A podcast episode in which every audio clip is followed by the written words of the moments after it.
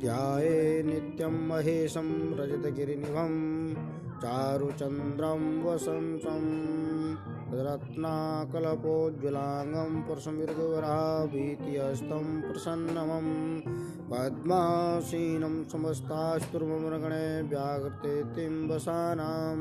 विश्वाद्यं विश्ववन्द्यं निखिलबहरं पञ्चभक्तं त्रिनेतरं बोलो शंकर भगवान की जय हो